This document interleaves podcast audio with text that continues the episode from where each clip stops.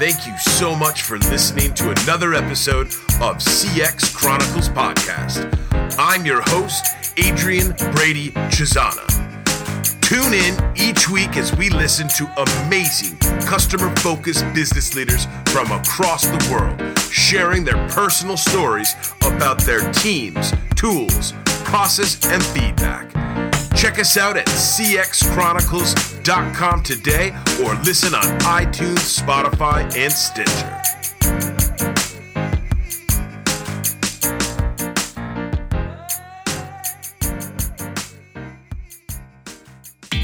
Today's episode is brought to you by Playvox, workforce engagement management for contact centers. Empower your agents, team leaders, quality control analysts, and managers with real time resources and intelligence needed to drive positive customer experience that increases productivity and revenue. Playvox is a leading cloud native digital first solution for contact centers across the world. Customer service teams from around the globe choose Playvox as their workforce management and quality assurance solution to increase their agent productivity, improve their customer experience, and reduce operating costs. Check out what the team is working on today at playvox.com.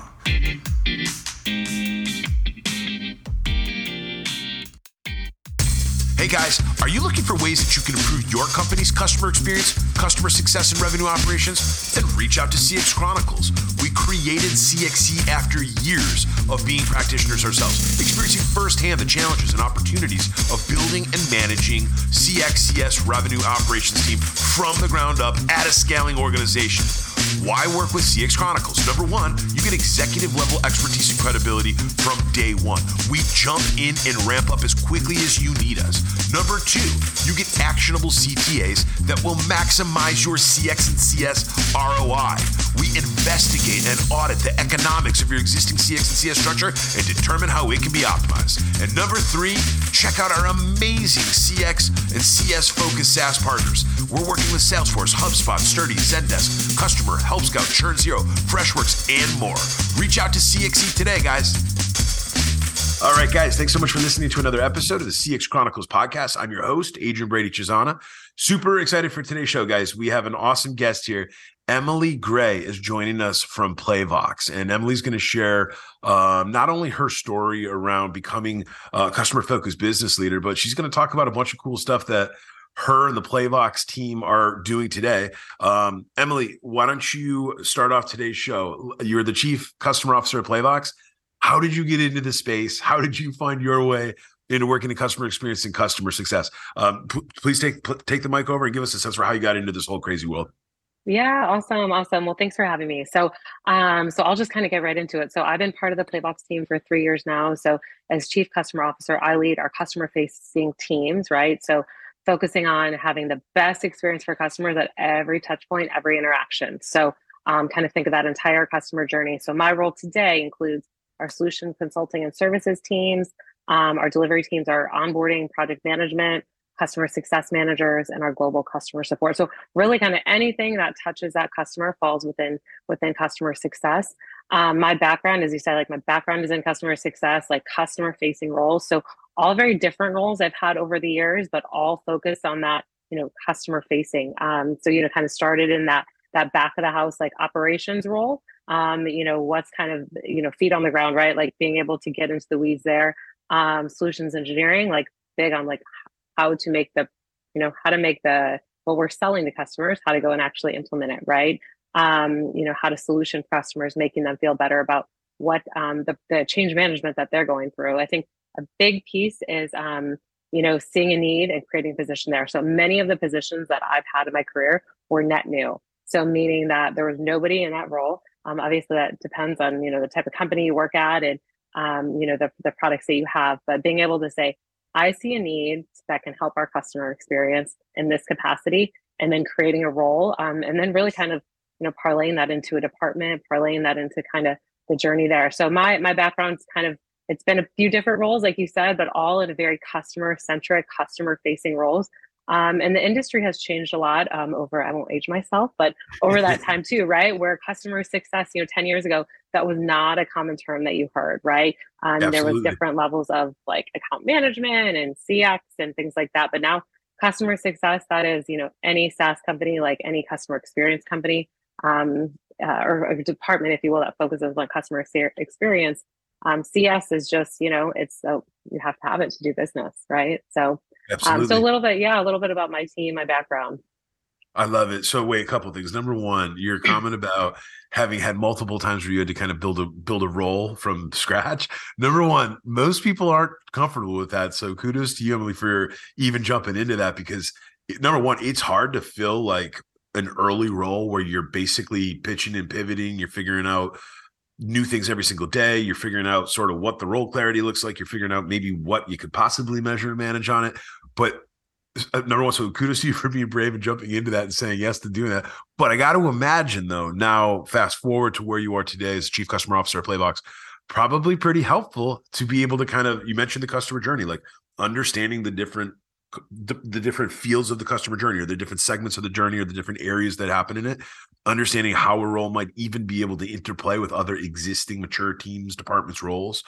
Again thinking about that clarity piece where you kind of put some definitions around what that role is going to look like or how it might even expand into a department or team sounds like pretty good stuff for kind of setting you up for what you're doing right now. Like meaning like it was probably some of the early building blocks around just how to think strategically and how to think eh, be innovative and think about sort of what these things can do and how you can really kind of create roles or create focus areas within any business to better serve your customers. So I think that's pretty pretty awesome. That that's kind of how you how you cut your teeth with that.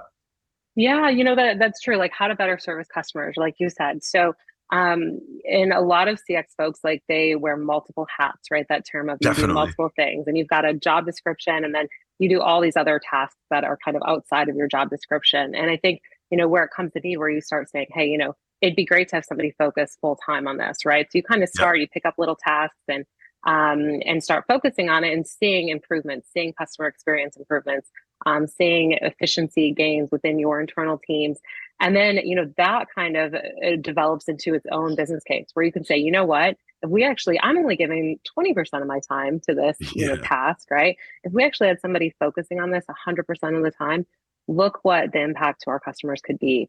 And that's how you build a business case, right? So um, some people might say, I've never built a business case, or like, how do I build a business case for myself, right? It's kind yep. of those building blocks like, hey, this is where you can have it. If we had somebody doing this 100% of the time, this is the outcome that we could have.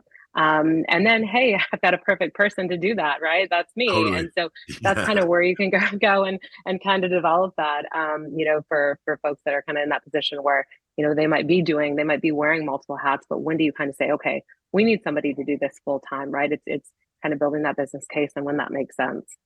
I love it. You're you're spot on, and, and it's just it's almost way too common to see customer experience, customer success, client services, account management, enter whatever type of term different companies and different leadership teams are calling this this customer focused um these roles, right? These in these, these different players of the pitch, but like it's way too common for these roles to get completely uh, like like over inundated with all these different tasks and activities and responsibilities and then before you know it like there's a million different KPIs and performance metric counts, and not all of them are really truly in their control, right? Like there's like for for some of our listeners, if you're not taking time to really kind of minimally once a quarter or once every every other quarter, look at some of the KPIs you're in front of your CX and CS team and do a do a quick checklist run through of are any of these are any of these KPIs actually in my team's control or in my CSM's roles or in my CXM's control or are they not right? Because I think a lot of companies they kind of get carried away and there's a your comment about our space has evolved rapidly. So over the last 10 years,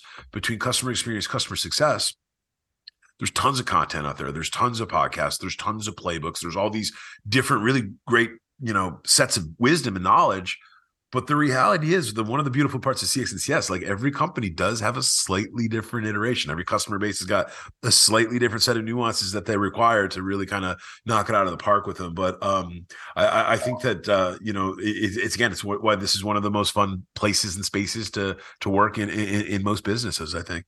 Um, Emily, I'd love for you to let's talk about Playvox. Let's talk about your team. Let's start. Let's jump into the first CX pillar. I'd love to kind of learn a little bit about how the Playvox team has been built, and then I'd love for you to kind of dig in on your team. You mentioned a couple of the the teams that you're already working with hand in hand every day, but spend a few minutes talking about um, how you guys have gone about building, scaling, leading uh, your team at Playvox.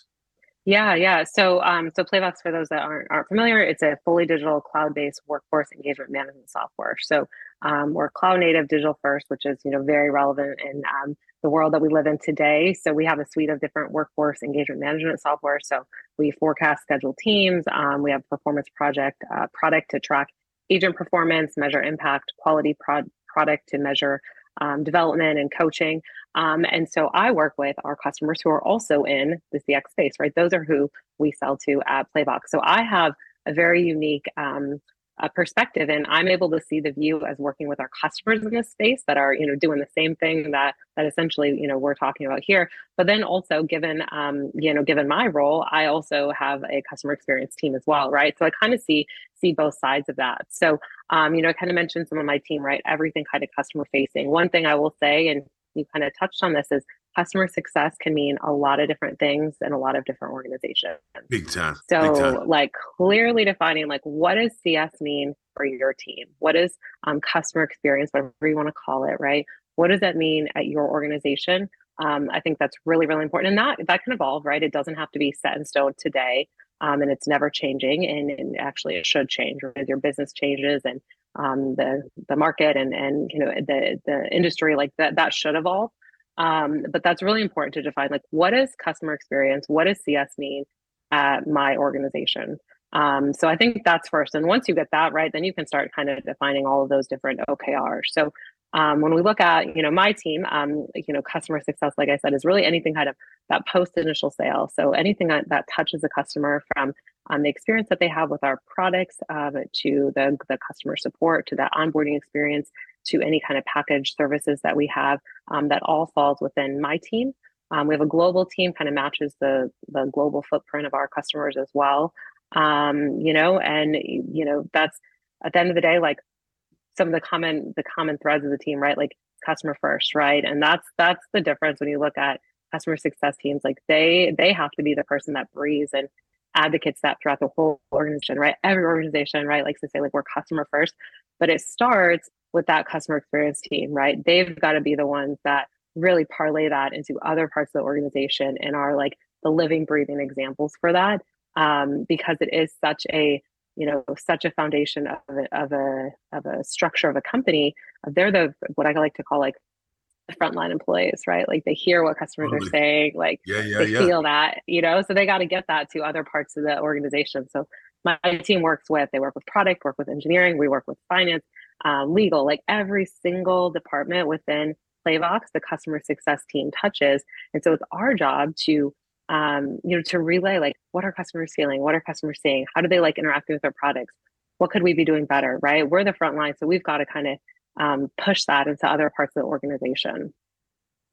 It's um, I I I, I say this on a constant basis, and it's so good to hear more and more and more like superstar CX and CSers and customer focused business leaders agree agreeing this. But I, I have been saying like for years now, Emily, CX and CS, if done properly, it's a team sport. It is literally a team sport that requires almost the entire organization. And then here's another thing, guys, right? For, for some of our listeners, if you're working at a company that you're you're kind of rolling your eyes, or you're saying, well, that's not how it goes here that's it's tough because realistically, this is also top down. You need executive buy-in to create that type of culture that Emily's laying out, where it's like there's an understanding that the minute you kind of paint that customer journey map and you sort of have a really good idea sort of what your typical customer journey is and all the different ebbs and flows and how they how they how they come from the very beginning of the journey all the way to the end of like retention and, and loyalty and, and and ongoing you know continued um work with your business um you're going to see so clearly how there's marketing involvement, there's sales involvement, there's operative involvement, there's CX and CS involvement, there's financial involvement. There's like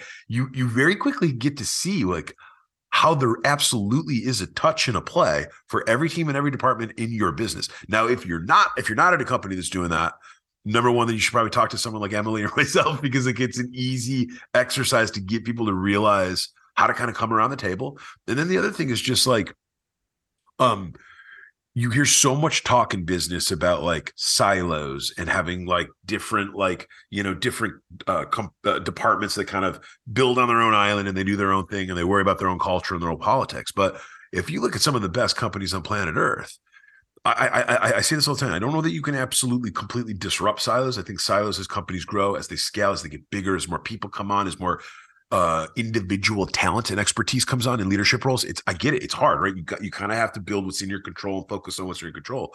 But I think one of the one of the biggest value adders that that excellent modern CX and CS leaders do is they they just push on that team sport concept, Emily, just like you said. And a biggest part of their a biggest part of their their their involvement in the team, it's almost helping to like orchestrate, right? Bouncing across these different roles, understanding the caveats, understanding granularities, helping almost paint back a big a bigger picture of like what the trends or the themes are that you really have to prioritize. So um, I, I love it. I, I I I love some of the stuff that you're kind of laying out, and I think that it's just so important for our listeners to think about how they can kind of start building some of their own iterations within their own businesses and their own teams around this type of a of an idea if they're not already doing so already.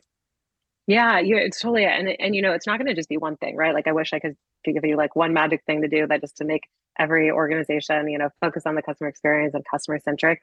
Um, but it's all it's you know it's kind of that strategy of little little things. So you're talking about customers and meetings, right? If you depending on kind of your business, right, you're bringing an actual person story to um, you know an all hands meeting right? So in our situation right we're so our customers our end customers are our agents within the contact center right? They're, so they're using our product on a day-to-day basis. So um, being able to you know share a quick 30 second video of an actual user of your product and share that with the entire company right? Share that with somebody um, in engineering who might have um, done the the code on that specific part of the feature they're using yep. right? Or if you yep. have a retail product right? Sharing um, you know, sharing the story of somebody that is actually using your product with others, right? Some of those like small things to bring out the customer in every interaction that you have across your your different departments, like that falls within the CX team to do that.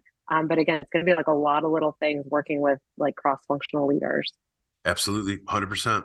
Um, Emily, I'd love to dive into the second CX pillar of tools. Um, I'd love yeah. to spend just a few minutes talking about sort of how you and the Playvox team kind of thought about building out and scaling your your your internal tech stack. And then I'd love to kind of I'd love you to for you to expand on the actual Playvox tools as well and kind of give our listeners some ideas for sort of some of the different ways that you're working with your customers, some of the different tools and some of the different um, um, solutions that you, you, you're really kind of helping to transform businesses. Spend a few minutes talking about tools. Yeah, so tools like organizations love tools, right? Um, so you know, tools and, and solutions can be great, but you have to use like the technology that you're using. You have to use it purposely, right? Um, to you know make sure there's kind of strategy, right? Kind of be frictionless within your business, and you know if it's kind of a and consumer facing experience too, like drive that customer experience. Um, you know, I think that like best practice, like before we went tools, like some best practices, right? Um, like every tool must have an owner those that don't have an owner, like they don't get prioritized, right? So if that, like you know, that. I like that a lot. Couple people, right? that tell some of our clients that at CXCM. like it has to have one owner, not multiple owners. Like one owner that says, like, I own the budget, I own the success of this tool. Obviously, like we kind of started in the beginning, like you're dependent, you have dependencies on other departments, but um you know th- and there's a couple good like ted talks about this and things like that but like every every tool must have an owner um, so that's kind of the first thing. You know, I think the second is like eliminate overlap. So are there other departments that are already using a tool that do some of the same functions um, that you're looking for? So just being able to do that due diligence, right? Like what else are people using? Because then you get into situations if you do have, um, you know, a larger siloed organization where like, hey, we've got two tools that actually do pretty similar functions. Um, and then maybe in a smaller organization too, where fe- people feel um, you know they feel empowered just to go and make selections on tools you can you can see that too. So it's it's you know many companies and many organizations across the board might have multiple tools that do the same function. So that's that's the second. Um, you know i think that i always look at data so and tools that we're using and i'll and i'll get there right? But um, making sure that you can report on data what are you trying to get out of the tool right? Is it exportable data? And then kind of that flows into does it integrate with um, other tools that you're already using or other tools that you needed to be using. So if you're using um, some type of CSAT survey and then you're also using Salesforce, like do they integrate? Does it matter if they integrate? Are you okay if they don't integrate? Right. Um, but being able to do that due diligence, um, you know, a couple other best practices, right? Like, does it have an ROI? Like, what is the spend to save ratio? Anybody in kind of CX, um, when whether it's a um, you know, tools, uh, solutions that you know, Playvox is in that space in regards to agent agent centric tools or tools that you're using kind of on the on the back end of crm for your team Um, what is that spend to save ratio, right? What is the business case for that? And your your partner, your vendor, they'll help you with that, right? When you're selecting solutions, like those are questions you should be asking. Like, what can you help me with the business case, especially if you've never created a business case and had to gone, uh, you know, had to go to your leadership team and um, justify that, especially in the market we're in right now. You know, totally. don't be afraid to ask exactly. those questions. Like, yeah. help me build a business case. I really want this. I know it's it's going to be helpful for me, but I need to have that spend to save ratio. Um, you know, I think that like the, the I'll say the last the last couple things like monitoring consistent usage. So now you've you've got your tools, like you've chosen your solutions, like who's using them? Um, are people logging in daily? And if they're not, if they're not logging in at all, like that's not necessarily um, you know accountability as you know you're not doing your job but it's there's an underlying factor of like the tool's obviously not useful right? people aren't signal of some nature. Right right. It's yep. a leading indicator that this is not you know a strategic part of your team or it's not if you want it to be that it's not um, you know it's not set up it's not implemented in a way that's making it you know easy for people to do their jobs. Um, and then lastly like do you feel supported right? Do you have a csm do you like and we're all in the business of totally customer experience. Yep. So you know, so if I'm if I'm using a solution, like I want I want to see like who's my CSM, right? Um, Absolutely. You know, and and how are they supporting us? So I think like when you talk about tools like like best practices and like you know kind of sorting that out first is so so important. Um, you know, and before you kind of start figuring out like what tools do we use, how do we use them, what do those look like, what's our budget, like what are your best practices, and kind of some of those non-negotiables for your team. I love it. I think it's such such good ideas there, Emily. And like there's a couple build on thoughts from that. It's just like it's crazy how many companies out there don't take time to do regular tech stack assessments. So just the thought of exactly what you just laid out. Lay out your your your your your most commonly used tool, your most expensive SaaS solution, however you want to stack the stuff, and then go down the list and understand utilization. I love your idea about utilization rates. It's crazy that more companies don't do this. Like some especially growth focused companies. Some of these companies were like a couple hundred thousand dollars a year on a SaaS solution could make a big difference. It can either add additional roles, it could be more marketing, it could you could literally go get the next two or three BDRs to drive X number of dollars of revenue, whatever, more CS so that you can finally fix the leaky bucket and get more support on retention. And it's crazy how many companies just don't go through, do a basic utilization assessment once a quarter, once every six months, minimally once a year. But then I, one of the things we do with our clients at cc we do likes and dislikes. So then kind of jump into the EX side, kind of playing on some of the stuff that you guys are doing in play, Playvox with helping literal agent experience and employee experience to, to drive that CX then like take time to think about the likes and the dislikes. Like if you have your top three tools, 80% of your companies think that they're all terrible and they hate the tool and they think it's the worst thing ever.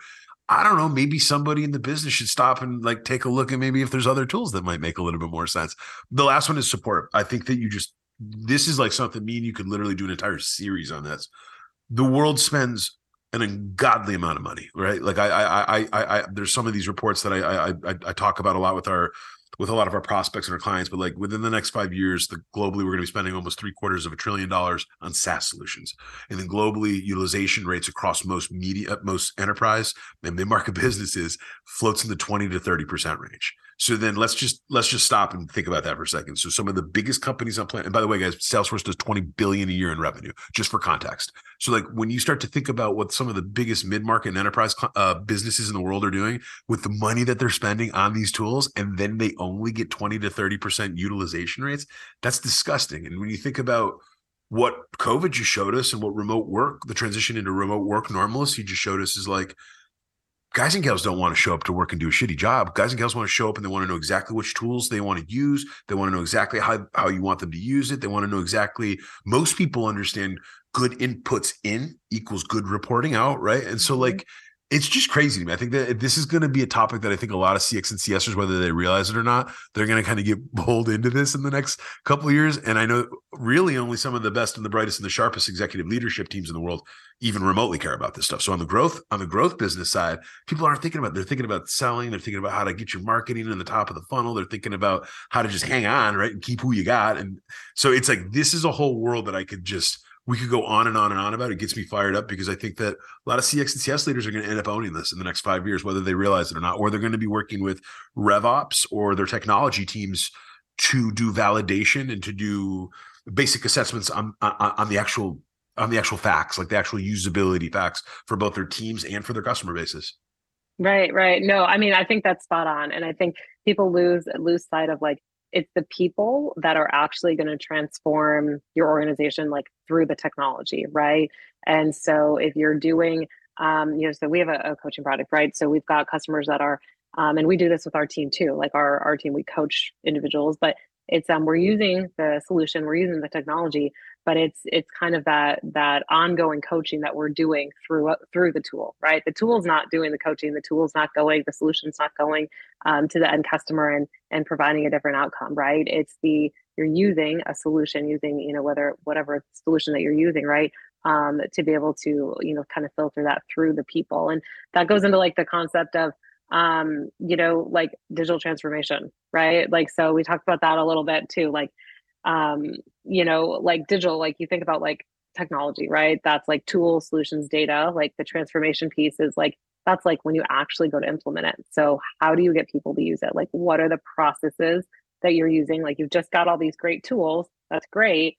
But how are how are you going to use those right? Like what are the processes that you're going to take within your organization? And then like your strategy right? Looking at all your options like how can you change your business your outcomes the business case from that? So um, you know I, I go back on like we it's the actual people using these solutions and that's where processes like that's where those come into place right? So um, you know we have a, a and, and i believe this too like um, agent experience so whether it's agent or customer experience like equals cx right? Um, so whether it's you have a team of CSMs or a team of um, agents or specialists, whatever, whatever kind of the, the nomenclature that you use, but like AX equals CX, like a good agent experience, a good experience for a frontline worker, as we called it, right?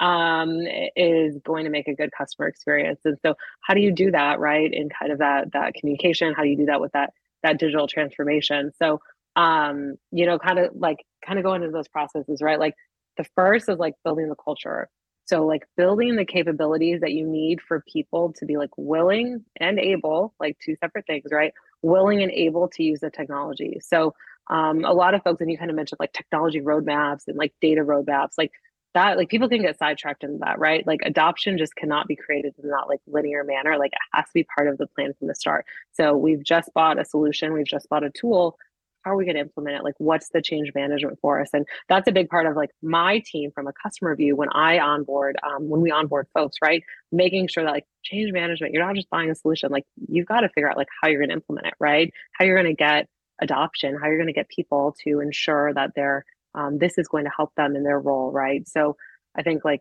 technology investment first from business case and then from the technology and you know having those business outcomes to get traction within that digital transformation right? So that's kind of like the first concept like kind of build that culture um you know and then you kind of go into like the people right? Like hire help helping people to learn like different than teaching people. And so we didn't talk too much about like the team and like kind of investing in the team but like a good example is that just like how do you invest in the team right? Like talking about um which like super passionate about like this idea of like data driven decision making like data driven like yep. how often do you hear the word data driven like not, not nearly enough not nearly enough right? Like data driven like data driven right? Like it's it's but nobody like it's one of those things like nobody really knows what that means right? And so like i think the idea is like how do you build a culture that is data informed rather than data driven right? Totally agree with that. Exactly. You know yep eh, so you're not making decisions just based off on what's a spread what's on a spreadsheet right? So your customer if you you did a survey and um, you've got one piece of data here your your team is saying one thing but you're making decisions based on your inferences right? Your yep. experience with the data. So i think that's a big piece like helping people helping your team to learn um, helping your team to learn how to um, how to ingest data and then how to make decisions off the data because that's what right? That's what all these solutions and tools are doing right? They're outputting data for you. And yep. like what do you do with all that data? Like there's so much of it. Wait there's a, and here's another thing that i love how you kind of dissected this but like um there's the the the data decision making and then there's the data informed. And guys listeners please just start there listen to that because what emily is saying is spot on. You don't okay let's say you have a, you have a you know 400 person company you don't need 400 people in the business to know how to think strategically and intimately about data governance, data structure, data cleanliness, the way that you like literally house and form, format your data. You need a handful of people to do it well. You do, however, want 400 of your teammates extremely well data informed for their yeah. for their given areas. Or or I would argue this is going back to kind of what we were chatting about at the beginning of the show, but like if you if you if your business already has like a voice of customer task force, awesome because then the VOC task force can really kind of take the uh, the good, bad, and the ugly from marketing and sales and customer success and DevOps and maybe even some of the other more administrative things that our customers or our users kind of go through on the back end.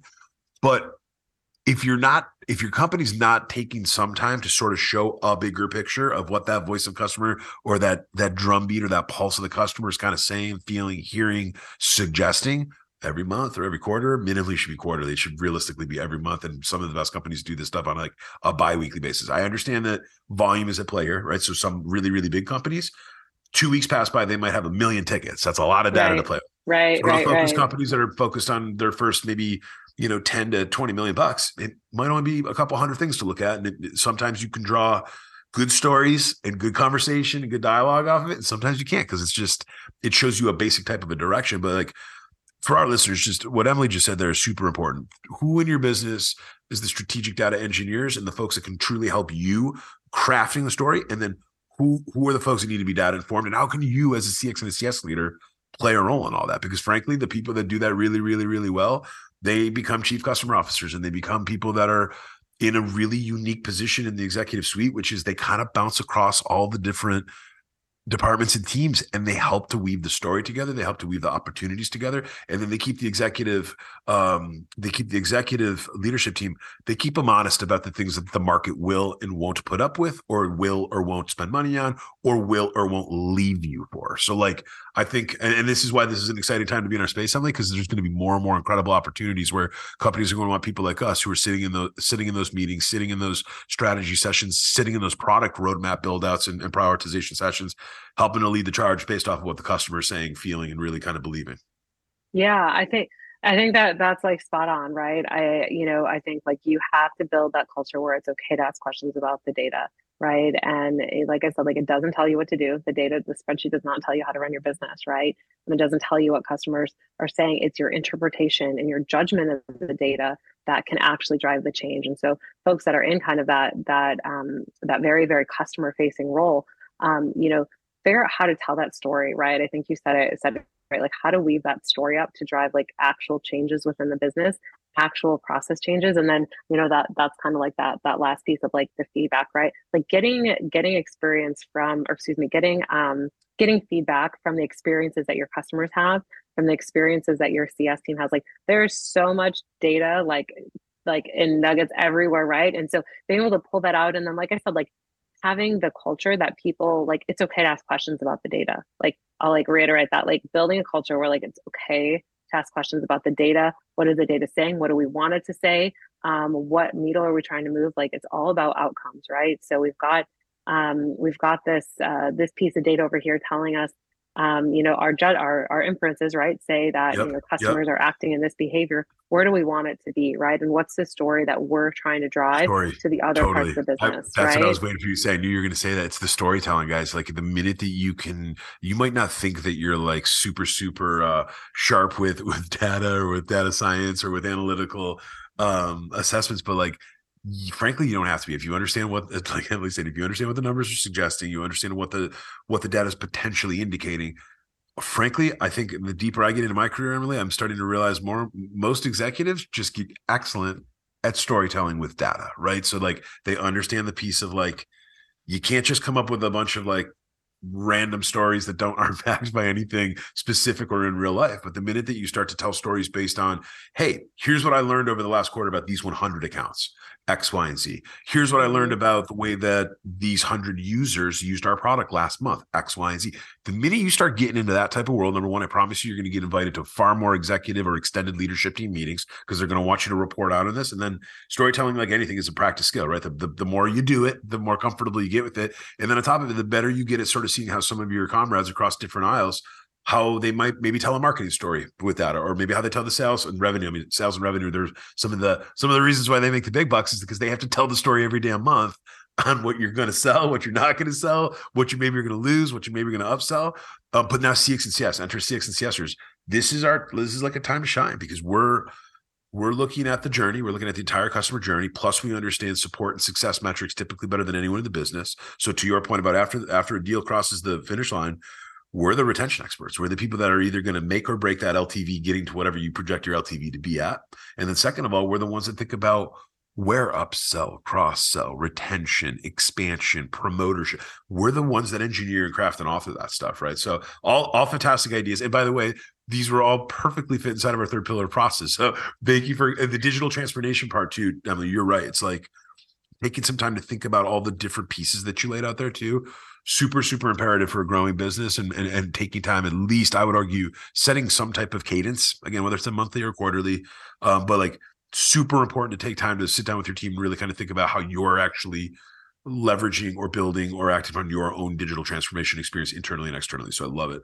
Um, Emily, let's yeah, jump into the yeah. fourth and the and the final pillar of feedback. Um, uh, dual sided question. So I want you to break this up, but I'd love to hear how you and the team at Playvox are kind of thinking about how you collect, leverage, and act upon your employee feedback. And then I'd love to kind of hear how you guys are leveraging your employee feedback today as well. So customer feedback and employee feedback. Yeah, so um, so I'll start with the I'll start with the employee feedback, right? So um, one, like we ask our employees, right? I think that's the first thing is like, are you asking the questions, and then you can get into like, are you asking the right questions, right? So um, so whether it's a survey, so we have a survey that that pops through Slack for just our employees um, um, you know, just kind of a state of, of how are you feeling? How is kind of work, right? How the, very general questions, right? Uh, what um, type of cadence, Emily? Are you guys doing that monthly? Or are you doing a weekly? So yeah, so we do it monthly. Yeah, so it's a monthly survey that pops to employees that they can then go and, and fill out, um, and it's all anonymous, right? For just just for us to get again like a pulse on employees, like um, so there's questions on you know work life balance, right? There's questions on like do you have all the the physical um, structure, you know, a desk, a chair, like do you have that stuff, right? Which you know is was definitely very relevant in, in 2020, right? Um, as, as, as a lot of people are working from home and and that was kind of new for for many folks. Um you know and then just like how is your workload right? Um are you on track to like the vision of the the organization? Like do you feel challenged? Do you feel career opportunity? So there's just kind of that um the things that are applicable to all right? All employees some of those questions. But again asking like asking the questions are the first way to start. And you don't have to have going back to tools like you might say like, oh, we don't have budget for a tool. Like you could put it in like a Google form, right? You could put it in a Google survey, right? Like you don't 100%. have to have like literally everyone has these tools. You're spot on. Yes. Everybody like, has like the basic version of these tools that you need to do some yes. of this stuff. Yes. Yep. And if you, you know, and if you you say, you know what, I'm not, I'm not prepared, I'm not resourced to like start doing like a monthly survey, like don't commit to like, hey, we're gonna do this monthly survey for all of our employees, but just have it be kind of a beta or like, you know, one time, hey, we just want to send out this you know 2023 survey on um, you know on our for our employees right? Ask a series of questions right? It can be um, it can start as kind of a one-time um, thing if you're not already doing it. Um, and if you're not ready to do it to your whole employee base like start with your team right? So kind of going into like a little bit more like what what am i doing within my team? Um, so doing um, collecting information after events is really really important so, you know, kind of, I, I, gave the example of like surveying like your entire employee database at, at different, um, you know, different times. But then you, if you have an event, so if you you think of if you've got a kickoff, if you're bringing everybody in person together, um, are you surveying people after that, right? Are you at, like again asking questions like, was it valuable? Was it good use of time? Um, you know, did you enjoy the travel? Did you not enjoy it? Right? Just some of those like general general questions that um, we think we know the answers to, but when you actually like ask people in that format, you might get very different results. And then there's kind of that second piece when you think about event, you know, event triggered surveys for employees. Um, if you do a training, so we do, you know, training, like training is just so, so important, right? And we talked about that a little bit in like tools and processes, but um, it's something that happens not just once, but it's continuous. Um, you have to train for new situations, for new use cases, like it keeps people engaged. Um, people want knowledge, they want to grow, they want to learn, which is also very important when you're looking at like the demographic of your team. Where are they at in their growth and career journeys, right? That that training. So um, so surveying employees after you do trainings, right? After you have an event that you might intro a new product, um, you know, those repeatable processes and, and being able to like take that data you've got the survey results and then you can you know implement that into your next training like is really really important so those are just a couple examples like how we're surveying like our internal team um like i said we'll do we'll do things kind of at a company level and then I'll also do um, kind of pulse checks for my team so it might just be a, a smaller survey um, it might just be an individual like asking questions to specific teams you know within um, kind of my larger customer success org, right? Asking questions to just the onboarding team, right? Some really, really targeted questions to them. So I would say like start with the questions. Like, are you asking the questions um, yep. to your team before you even say like, what do I do with the results? I I think that's super smart. And then I just also I really like your idea of just general like the events. It, like every one of our listeners knows what common events on both a customer and an employee side happen, right? Onboard, like closing a deal, onboarding, starting a new job. You just hired five new CSMs. Great. Oh, you just finished CSM onboarding. Oh, great. You finished client onboarding. Great. Like yep. the, there's milestones that all of you guys can easily just write down and get on a list. Think about how you kind of hit those milestones for feedback, and then you start to compartmentalize feedback in a very different way. And then you can get away. I'm look, I know a lot of people love NPS, a lot of people love CSAT, but like they're not the only ways that you can collect and leverage yeah. feedback as there's other yeah. creative ways and then make it fun too i think that's the other thing so like i've seen a lot of a lot of the clients that we're working with at ccm emily do some really fun things around like it can be it can be about your cx and your ex but there's other ways that you can it's a snapshot in time to get a, a count a measure or a pulse on specific big things that are happening in your business so i love that idea of like figure out what the milestones are figure out what the events are and then so, start to build some of your your your your reasoning around what types of questions you're going to ask from that. I think it's really really smart. Yeah, and you can take like what you're doing internally, like take those to your team. So so we kind of do that same thing with customers, right? So um, voice of customer is really important, right? Um, whether it's at a um, proactive, like you said, or like a reactive. So within CS, you can kind of think reactive. Uh, customers put in a support ticket. We're sending them out a survey like, how was your experience with support, right? Thumbs up, thumbs down. Um, so it's very reactive, right? They they came to you for a question, and now we're kind of surveying. So those are definitely useful um, useful results and stuff that like you want to do. Um, but then there's the other side of that that is that like proactive survey. Um, so six months into their customer life cycle, right? If you think about their journey, um, so kind of post onboarding, they're now six months in. Like, how is your experience with your customer success manager? How is your experience um, going with our product, right? Depending on kind of your you know a customer whether it's b2b or b2c but um, you know that like proactive survey results. And you know there's a lot of best practices about surveys depending on if you're looking for like research survey where it is you know you're setting up hey this is going to be a five minute survey right? Or if it's just like two to three questions right? Um, you know customer effort score is also you know you, you mentioned nps like customer effort score is something that is you know i think becoming more and more prevalent. Like how easy is it to do business with you how easy is it to use it's your pretty product? Straight, it's pretty straightforward. I, I, am a big fan of of, uh, of customer effort scoring as well. And you're right; it's just straightforward. It's plain, and you're not asking these weird questions where whoever the respondent is kind of feels like they got to give a different type of answer. It's not, you know, it's, it's like it's plain Jane type of question. It's like how easy was it? It's and and it's again most growth companies they're not leveraging this accordingly. They focus so much on NPS, and it's like you're right. Like once you start to get past maybe that that first tranche of growth, or maybe your first stable of ten or hundred or uh, you know five hundred customers, like you can get creative with which cohorts you want to blast different types of surveys to, or in different types of counts and measures on. Right. It gives you a more holistic view. Right, and you can kind of start segmenting because you do you want to be careful, right? Like you don't want to send out um, 20 surveys within 30 days, right? On the very drastic side about different topics. So you do have to kind of look at the customer journey. Okay, they're in this onboarding phase, they're in this kind of middle phase, now they're in maybe a renewal phase or whatever you, you know, again, your services are, um, and what's appropriate at that time and kind of segment it out that way. Um, but you know, be, like that's good data. Like you have to start start with just asking the questions. And so if you're not doing surveys on your customers, right, um, you know, pick what part of that experience is most important for you. So you might say, um, onboarding is so important. We want to make sure after a customer gets into our product, like they are having a great experience. Then start with that. Start with like the onboarding experience. Um, or if you say, you know what, support, like our product, it's a freemium product, and like support is what's really, really important for us. Like start with support, right? Making sure that like you've got that survey, and then you can kind of build on that, right? So we are at a more um, we are at a more advanced stage of our of our I'll say survey life cycle, right? Where we do have um, tools to be able to survey our customers um, as well. And so, um, but but kind of mapping that out, right? Where you like you don't we didn't start there, right? When you kind of going back to that like jack of all trades, when you've got people that are doing many tasks, right? But be able to um, you know kind of segment. Okay, this is again, this is the this is what's really really crucial. Um, and lastly, I'll say like any survey results, like you got to do something with the feedback. So be prepared to like take the feedback and do something yes. with it.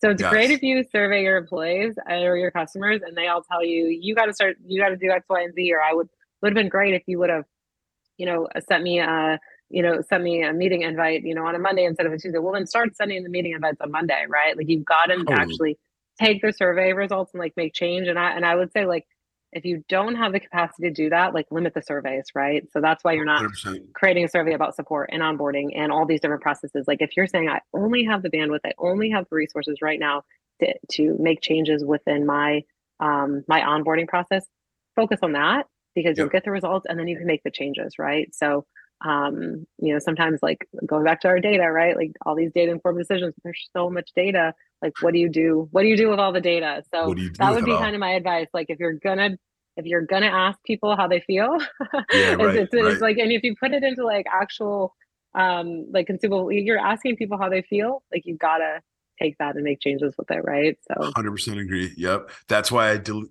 I was just gonna say that's why I delete every one of my airline surveys. Just gets a delete because it's like you guys are so good at asking all the right questions. But what's changed about airlines in like literally 37 years? What has changed about them? Nothing. So like, but uh, great point. And then especially with our growth focused listeners right now, Emily, if you're working at a startup, if you're working at a growth focused company, you're a Series A, B, C, and beyond you guys are building. You're literally building. You're figuring stuff out. Nothing's guaranteed. Stop listening to your leadership team if they're telling you it's guaranteed because that can all change quickly. Just as fast as it is to build a company from zero dollars to a hundred million dollar company in five years, you can it can go the other way too. Yeah. The way that you combat that, you're right. It's taking action regularly, daily, hourly on the feedback that you're getting about your product, your service, your sales, your support, your success, your all the stuff, your content, the marketing content that's out there in the world, you got to be taking action on that. So fantastic, fantastic uh, uh, advice there, Emily. Emily, before this has been incredible, awesome ideas in the four pillars, so many good examples and golden nuggets for our listeners today. Before I let you go, where can people uh, find out more about Playvox, and where can people get in touch with you, Emily, if they want to reach out to you and if they want to wrap more about all the awesome things that are happening at, C- uh, at Playvox and the CX and the CS world? Yeah, yeah, yeah. So um, playvox.com, we've got a lot of great um, info just on our products, um, our LinkedIn page. We've got a lot of really great customer um, brands as well, and so they've done a lot of really great, um, really great things, and they have you know some fantastic stories about how they've changed their space, they've changed CX, um, and so we've got a lot of that content out there within our our website and then our you know our linkedin page. And then you know for me like i love love love talking to folks and connecting with people on linkedin especially those that um, maybe are kind of starting out like you kind of t- talked about early on right? Starting out and you know they don't know where to start right? They've got kind of a lot they wear maybe wear many hats and they're looking for you know kind of their next uh, move or figuring out how to make it. So um, absolutely like reach out to me on linkedin i would love to connect with anybody i'm happy to to chat one-on-one um, as well so yeah find me on linkedin Love it. Awesome. Uh, Emily, it's been our absolute pleasure having you on the CX Chronicles podcast. Can't wait to see what you and the team at Playvox do next. And I'll look forward to uh, keeping in touch with you moving forward in the future. Awesome. Yeah, it was great. Thank you so much.